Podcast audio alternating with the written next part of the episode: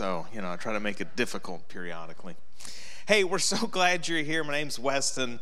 Um, if you're visiting, we're delighted to have you. Next week, we're starting a new series uh, based on Erwin McManus's book uh, called The Artisan's Soul. Uh, it is going to be a really great study. I think you're going to enjoy it. Um, if you're in a community group, uh, that's what you're going to be discussing. Uh, there's a book that goes along with it, obviously titled Artisan Soul, um, and it's a good read. It's a short read, um, and what it's about is just sort of crafting your life into a masterpiece and doing that in cooperation with God. And uh, Erwin McManus, one of the things I love about him and his his writing and his teaching is he he gets at this truth that inside of each human, there is this desire to create. Even if you don't think of yourself as a creative person, there is this giftedness in us as we work to create our future. And um, he, he does a great job, sort of kind of boiling all that down, uh, helping us to re- recover some things maybe that we've lost along the way in terms of, of some vitality in our creative spirit. And I think you're really going to like this. So I would encourage you to come join us next week uh, as we start that series and make a point to be here with us through the eight weeks of that series. Uh, today, we're wrapping up our series titled Focus, uh, where we've been looking at different habits and uh, reactions that people have to Jesus that really take our focus away from Him and keep us from living our, our best lives. So, just to recap, uh, so far in this story, and we've been looking at just John 9 at all of the different reactions people had to Jesus, and this is probably more than I want to pay to replace, so we're going to move it over here. Um, so we've got the Pharisees. Uh, they respond to Jesus' uh, divine power be, be, be, by becoming defensive. Y'all just start praying for me right now. I can feel it. I feel it's one of those days. Uh, by being defensive, uh, God breaks through in this moment and heals this man who's born blind. And instead of saying, My goodness, we should pay attention, something special is happening. God is doing something unique. They build a wall and they say, You can't tell us what's going on. And, and that's not how God works. And that's not what's going to happen. And they become defensive, like many of us do. And so we see that for the defensive people, their reward is condemnation. Uh, Jesus looks at the Pharisees and he says, Listen, uh, if you would admit that you can't see, I could help you. Jesus, throughout the gospel, says, I have come for the sick. And if you're not sick, Jesus didn't come for you. That's just reality. And Jesus says, Listen, I've got nothing for you, I've got no help for you. You've then got the disciples. They're distracted. They've got all these preconceived ideas about who God is, what He's doing. They're, they're worried about stuff that isn't important. Does that sound like anybody you might know? And they have to get their attention. Jesus kind of has to correct them and say, hey, pay attention. This is what's important. Uh, last week we looked at the blind man's parents. They were afraid. Living in fear does not bring us our best life. And because they were afraid of the Pharisees, they were unable to celebrate with their son at this moment of healing, at, at a life changing moment. They could not celebrate with him. And so I'm confident that they left that day going, Man, I wish I had done something different. They, they lived their life with regret. Today we're going to look at the blind man. Uh, his response is he surrendered to Jesus, and you know, spoiler alert, he gets healing. That's what we've been talking about. Is this healing that he gets? But what I want to explore this morning is what is this this response of surrender? What what is it that that's so vital for us today to grab a hold of? So let's let's catch up with the story here. If you're you're new with us, here we go. John nine. It says, as he went along, this is Jesus. He saw a blind man from birth. His disciples asked him, Rabbi, who sinned? This man or his parents that he was born blind? That's what they're convinced happened. And Jesus says, Neither this man nor his parents sinned, said Jesus, but this happened so that the works of God might be displayed in him. Just, you know, I love this because the disciples see a problem, Jesus sees a possibility. The disciples see sinfulness, Jesus sees an opportunity for grace. After saying this, he spit on the ground, made some mud with the saliva. Yeah, it's kind of gross, and put it on the man's eyes. Go, he told him, wash in the pool of Siloam. This word means sent. So the man went and washed and came home seeing. Now, I want us to, to really grab a hold of this and put ourselves in the blind man's sandals and, and really think through this. It is his surrender that unlocks the power of God. Now, if you've been in church for a while, you probably expected me to say faith, and that's okay because surrender is an expression of faith. That's what we're talking about. Surrender is an expression of faith. Now, we make a lot about faith in the church, and the reason I want to use this word surrender is because I don't think we frequently understand that surrender is the same as faith, and as a matter of fact, it might even be the purest form of it. L- let me illustrate what I mean with a story, an encounter we have in the Gospels. Uh, Jesus comes walking to the disciples in the middle of a storm on water. And so the disciples are out, it's late, they're rowing, they're trying not to drown, and here comes Jesus walking on the water to them. And in that moment, they're terrified. But Peter says, Hey, Jesus, if it's really you, call out to me and let me walk on the water to you. And Jesus says, Come on. And so Peter steps out of the boat, starts to walk. And as he gets a little bit closer to Jesus, he pays attention to the waves and the storm and he starts to sink. And in that moment, he cries out, He says, Jesus, help me. Lord, help me. That's his prayer in that moment. Now, if we were to sort of pause and sort of do little focus groups and say, where did we see faith at work in this story? We would all say, well, when Peter was like, hey, call to me, let me come out. And when Peter put his, you know, swung his legs outside the boat and started walking on the water, we'd say, man, that was an act of faith. And it's true, it is. But there is a second act of faith.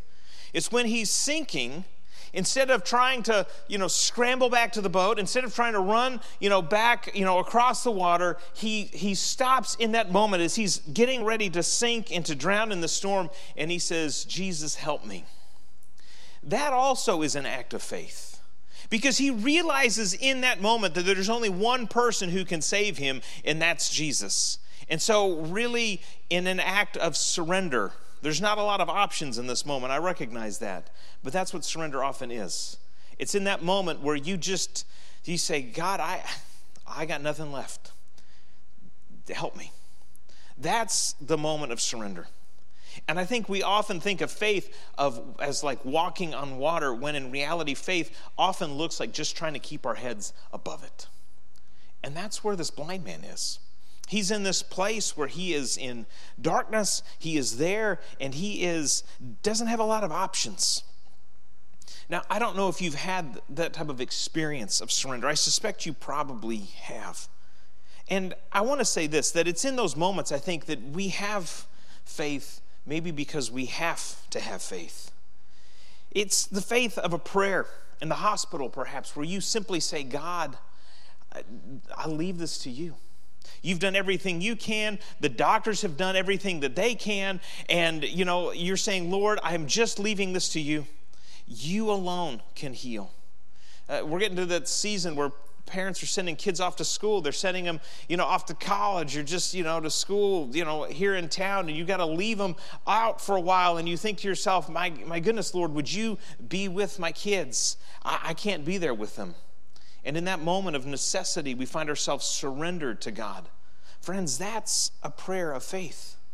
I think we see that in Mary in the Gospels as she prays to the Lord as after he's she's been revealed through the angel that, that Jesus is going to come through her. And she says, May it be to me as you have said. It is a prayer of surrender. It is a prayer of faith. And, and the blind man here, he finds himself in this spot. I mean, as we've talked about before, I think that this is probably not the first time somebody's tried to heal him.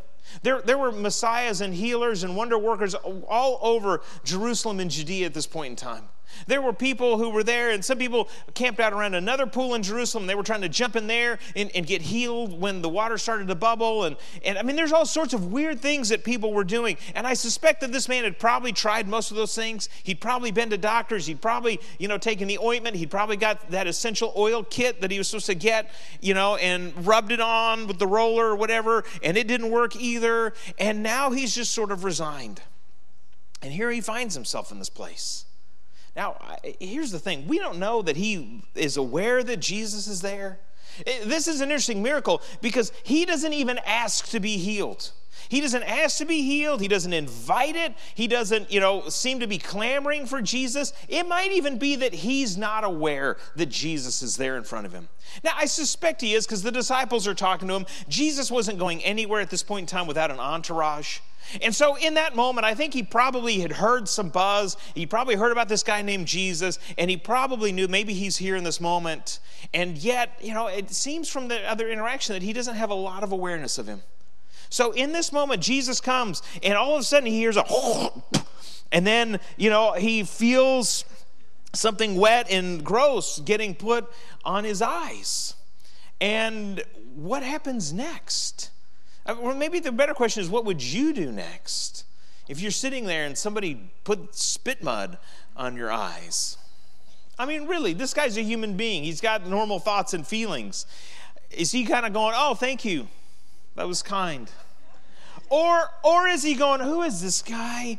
And then he's thinking to himself, maybe it's another healer. Uh, I mean, who knows? But whatever it is, you know, it doesn't seem that he's like, oh, thank you for putting spit mud on my face. But he is at least surrendered. I know that because he does what Jesus asked him to.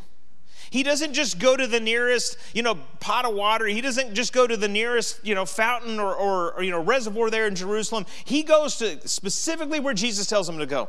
Jesus says, "Go and wash in this this pool," and that's where he goes. And this man, in an act of surrender, you know, it could be that all that's going through his mind is, you know what, it couldn't hurt. That, that could be the internal monologue of this blind man. It couldn't hurt. He might be going, man, today's the day I'm going to see. I, I kind of doubt that, but maybe that's his internal monologue.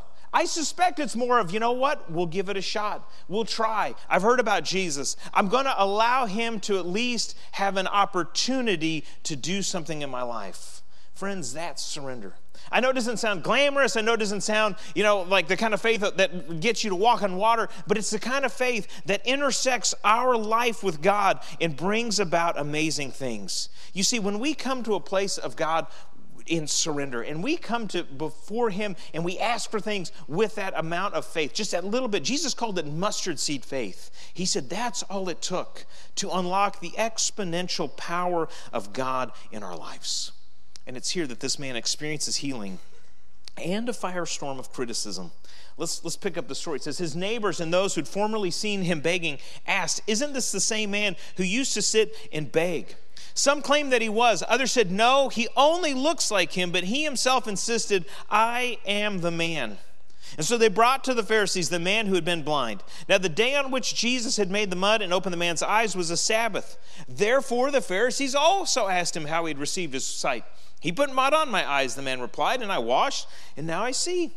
And some of the Pharisees said, This man is not from God, for he doesn't keep the Sabbath. But others said, Well, how can a sinner perform such signs? And so they were divided. They turned again to the blind man. What have you to say about him? It was your eyes he opened.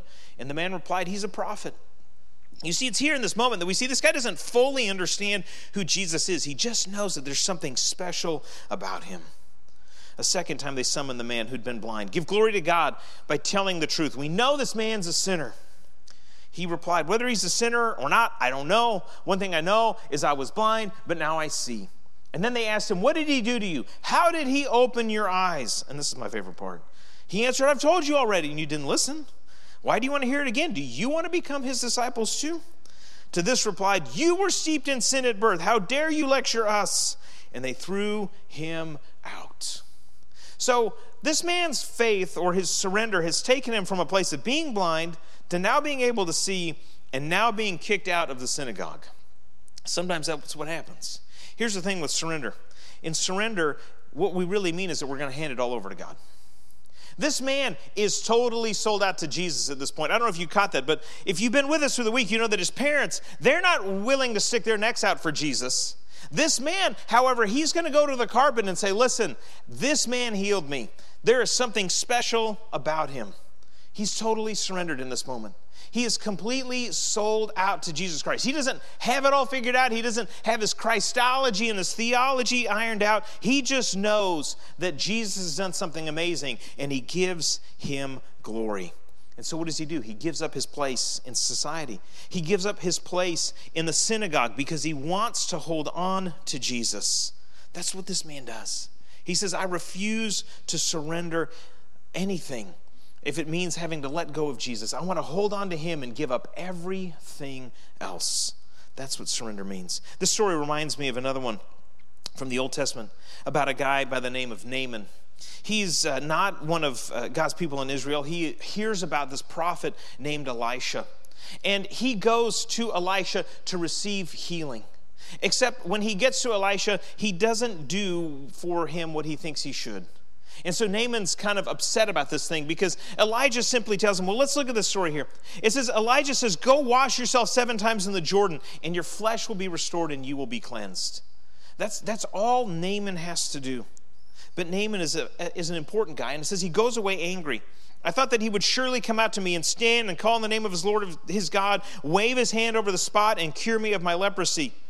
And then he throws a little shade on the Jordan River. He says, Are not Abana and Pharpar, the rivers of Damascus, better than all the waters of Israel? And I know we're all going, Totally, they're totally better. I mean, we all want to go to Abana and Pharpar.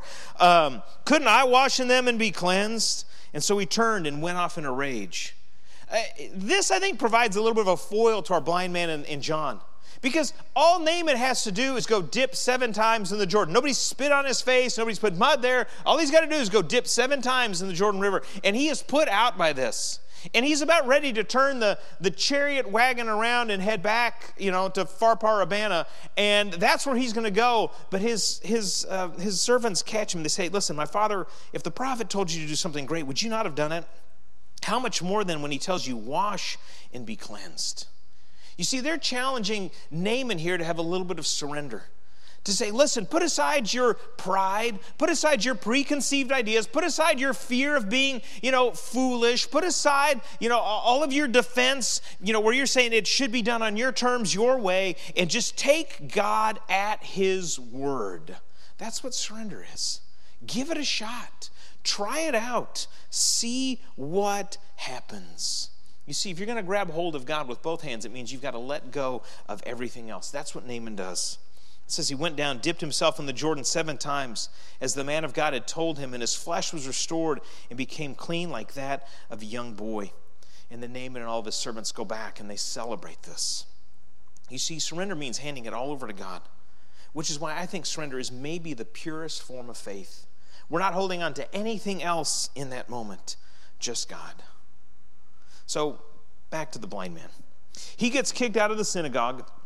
He's put out of his community. That's what that really means. He's not able to associate with the people he used to associate with. Up to this point, he's been begging, so he doesn't have a job. And so he's jobless, he's communityless. His parents have kind of, you know, they're ambivalent about him at this point. So he's not really sure that he's got family. The only thing he's got is Jesus.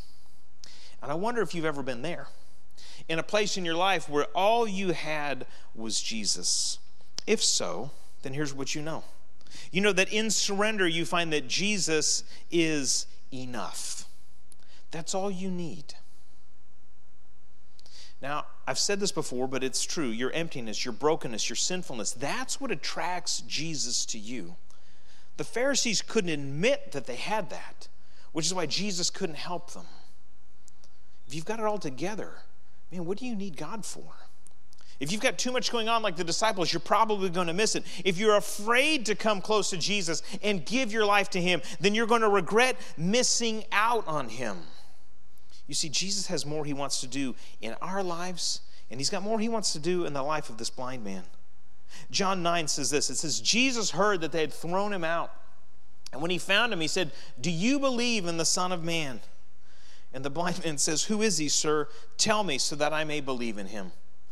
Let's, let's think about this for a second. He's not actually seen Jesus' face to this point, but I suspect he's got his voice imprinted on his mind. And so here comes Jesus. He says, Do you believe in the Son of Man? And this guy, at this point, he's lost his family. He's lost, you know, the job kind of thing that he had. He's lost his place in community. And so when Jesus says, Do you believe? He says, You just tell me, and I will believe.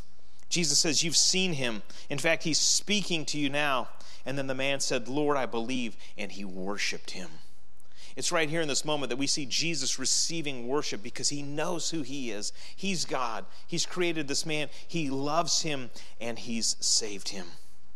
Now, if you've decided that all you need in your life is Jesus, you're in a really good place because it's in this moment that you're going to find out that God has been looking for you this whole time. If anybody has an air horn, now would be an excellent opportunity for you to just let that go. We've not had the projector fireworks outside, air horn in here. But if you decide that Jesus is the only thing you need, then this is when you realize that he's already been looking for you. Jesus heals the blind man twice. Once he heals him of physical blindness, the second time he heals him of spiritual blindness. But in each instance, note that Jesus is looking for the blind man before the blind man is looking for Jesus. Friends, God is looking for you before you even start looking for him. This man had not seen Jesus, but I guarantee you that at this moment, he remembered his voice and he'll never forget his face. Listen, I know we come to church and we all kind of, you know, we, we try to look reasonable and like to have our lives put together. And when people ask us how we're doing, we, you know, we often say we're fine. But the truth is, we're often so much worse than we're just willing to admit. We don't admit it to ourselves, we don't admit it to God, we don't admit it to each other. And so this morning, as we come to this time of decision, here's what I would say is let's be honest with ourselves and let's be honest to God about what's our heart really like? What shape is our soul really in? Let's be honest. I don't know what it is, but inside of us, there's this desire, I think, to be stronger and appear, you know, better off than, than we really are. Some of you might remember a couple months ago, I, I had uh, the disease that shall not be named. And I was laying in bed, ill, not feeling good, and Jenny was had quarantined me into a, a, another room in the house, which was a good move. And somehow she's the only one that's not got it. And um, she said, Do you need anything? I said, Yeah, I need some water. How are you feeling? I feel fine, you know, feeling okay. And so she got water and she put it like on the far dresser, like close to the door, away from the bed. And I was like, Yeah, I'll get that in a second. The way she tells the story is she came by about an hour later and it was still there. Uh, the way I remember the story is she put the water there and I said, That was that's good, thank you. And then I remember thinking, it's just it's so much work to get out of bed to, for just like one thing. I'm going to wait until I also have to go to the bathroom. That way I can like do two, get two for one on the trip to the dresser because it just seems like a good economy of strength. It's pitiful. It's really sad. Um, I've talked to a few others who've had it. Yeah, I, am I'm, yeah, you're, you're there with me. I get it. But I think that's how we are often in our souls. Like we're like, oh, I'm fine. I don't need I don't need anything else. I don't need more prayer. I don't need faith. I don't need community. I don't need to be involved in worship. You know, I get, I get what I need, you know, on my own. But in reality, that's how weak we are. That's how sick we are. And it's time we just came clean about it and said, God, I need you. I need your help. So as the worship team comes out, I've got a, a challenge for you. If you are new to faith. And, or maybe you've been in faith for a while, but the, the point is, you know Jesus. If you know Jesus and you're saying to yourself, you know what, I haven't come clean with him about my, my condition, as we sing the song, why don't you just tell him about that? Tell him what's on your heart. Tell him where you're struggling. Maybe you need to come up and, and put your hands in the baptistry. Just remind yourself that he's there for you. Uh, others of you, you've never given your life to Jesus Christ, maybe because you're defensive like the Pharisees and you say, man, you know, I, I don't want to really admit that I don't have it together. Or maybe you're like the disciples, you're just too distracted. You've got too much else going on in your life. Or maybe you're like the blind man's parents, you're afraid. Here's the thing each of those people did not receive God's power. The only person that did was the one who was surrendered to Him. So this morning, perhaps it's time for you to surrender your lives to Him. If that's you, the person that brought you could talk with you about what that would mean to do. If, if you're wanting to talk with me, I'm going to be just sitting up here as we sing. I'd love to talk with you about what it means for you to surrender your life to Jesus Christ. Because let me tell you, it, it, living in fear, living as defensive, living distracted, it, it just leaves you right where you are. And you're going to be stuck in that same place. And, and in a week, in a month, in a year, you're going to say, man, there's nothing different in my life.